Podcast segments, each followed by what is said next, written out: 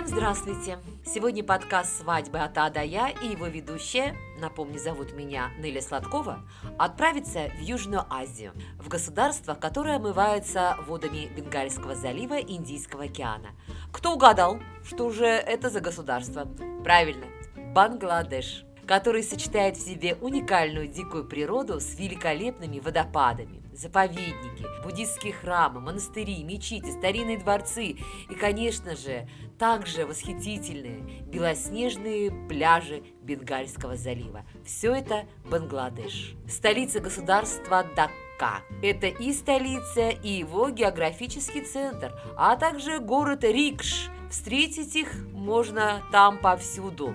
Это яркий, оживленный, шумный мегаполис с колоссальным количеством населения, которое непрерывно растет. Национальная валюта Бангладеш – така. Вообще Бангладеш – малоизвестная туристу страна. У многих она ассоциируется как страны, страна нищеты, в которой частым явлением являются наводнения, антисанитария или множество надоедливых насекомых. На самом же деле Бангладеш – это страна с уникальной экзотической природой, с интересными видами, с многообразной культурой и огромным количеством памятников архитектуры. А вот такой момент, наверное, не знает об этом никто. У большей части стран мира 4 сезона, да, то 4 времени года, вы прекрасно об этом знаете. А вот у Бангладеш их 6. Смотрите, сейчас попробую а, о них сказать. Сезон муссонных дождей – это июль-сентябрь, ранняя осень – сентябрь-ноябрь, поздняя осень ноябрь, январь, затем идет время зимы, январь-март, весна, март, с марта по май и сезон жары, май, июль месяц. Главенствующая религия в Бангладеш – это ислам. Много праздников в этом государстве. Например, есть праздник, как и у нас, да, 1 мая – День труда.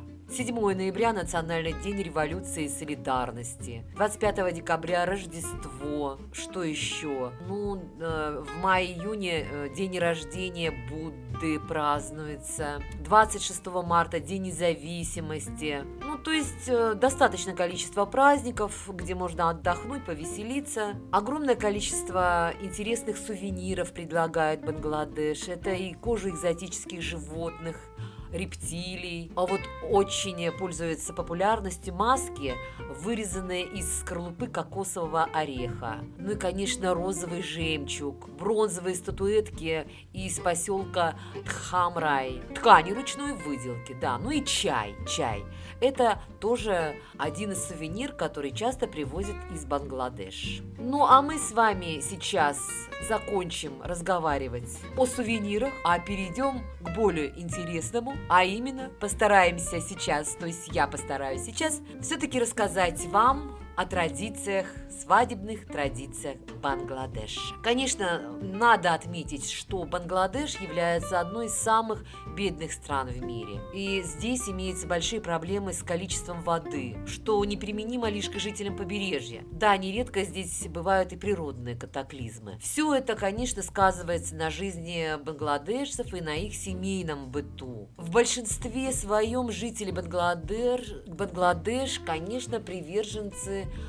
мусульманской религии. Коран и Суна диктуют свои принципы и правила. Сейчас в Бангладеше, как и в ряде других исламских государств, особенно остро стоит вопрос о правах женщины в обществе. На данный момент нельзя не отметить, что ярые представители фундаментальных, будем говорить так, ценностей ислама не встречают никакого сопротивления. Вот это и сказывается на семейных отношениях бангладешцев институте брака в целом. Вообще страна, конечно, имеет собственные собственную культуру, следует зачастую традициям, обычаям, которые своей историей уходят в глубину веков. Еще э, хочется заметить, что около 80% всего населения Бангладеша живет в деревнях и селах. Сельская община до сих пор играет огромную роль. Помните, раньше у нас были колхозы, да, совхозы, были сельские советы, на которых решали, решались всякие различные вопросы, вот у них эта сельская община до сих пор играет роль. На современном этапе у молодежи, конечно, уже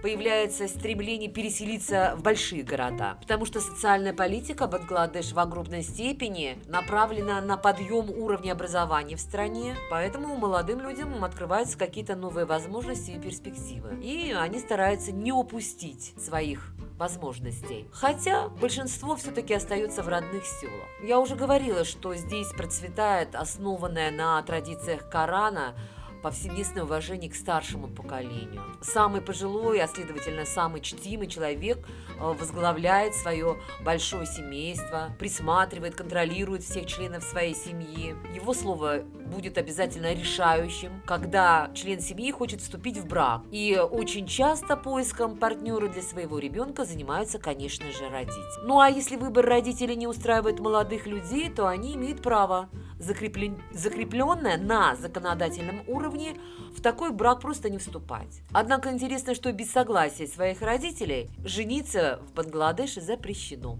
И э, тоже интересный момент, существует чуть ли не официальный возрастной ценз для вступления в брак.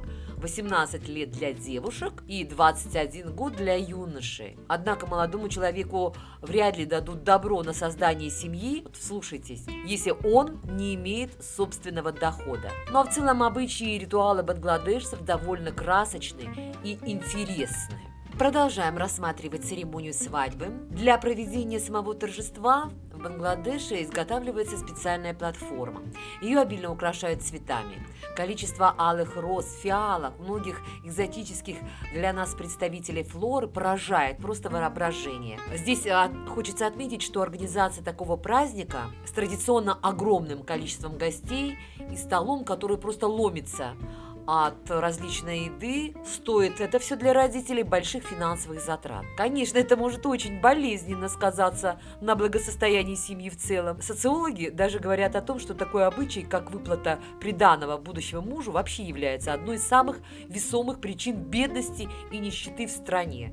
Для того, чтобы выдать дочь замуж в Бангладеше, тратится порой сумма, несоизмеримая с семейными доходами. Традиция требовать приданное незаконно, однако и жить этот обычай не удается. Ну, просто действительно никуда не денешься от этого. Ну, по-моему, свадьба – это э, в любой стране очень затратная мероприятие, поэтому давайте не будем говорить, что прям уж э, совсем там так страшно. Ну, конечно, может быть, действительно достаточно серьезная сумма, но тем не менее приходится ее вкладывать. И вот интересно, почему рождение дочери не является поводом для радости для жителей Бангладеш. Да, теперь понятно. Потому что после свадьбы муж забирает жену в свой дом из дома родителей, и теперь она обязана полностью ему подчиняться. Но уже в городах э, начинает сейчас появляться тенденция к тому, чтобы молодым жить отдельно. Однако в деревне в одном доме могут жить несколько семей, беспрекословно следуя правилам, которые устанавливает самый э, старейший член в этом доме. Глава семьи даже распределяет обязанности по ведению хозяйства среди своих многочисленных невесток. Представляете, если по 5-6 сыновей, да, это 6 невесток, да красота, сиди ничего не делай, распределила обязанности и просто кайфуй, наслаждайся жизнью, отдавай ценные указания указания и просто, ну, в общем, все хорошо, прекрасная маркиза. А если говорить об отношениях внутри молодой семьи, то ислам не разрешает много времени проводить вместе семейной паре.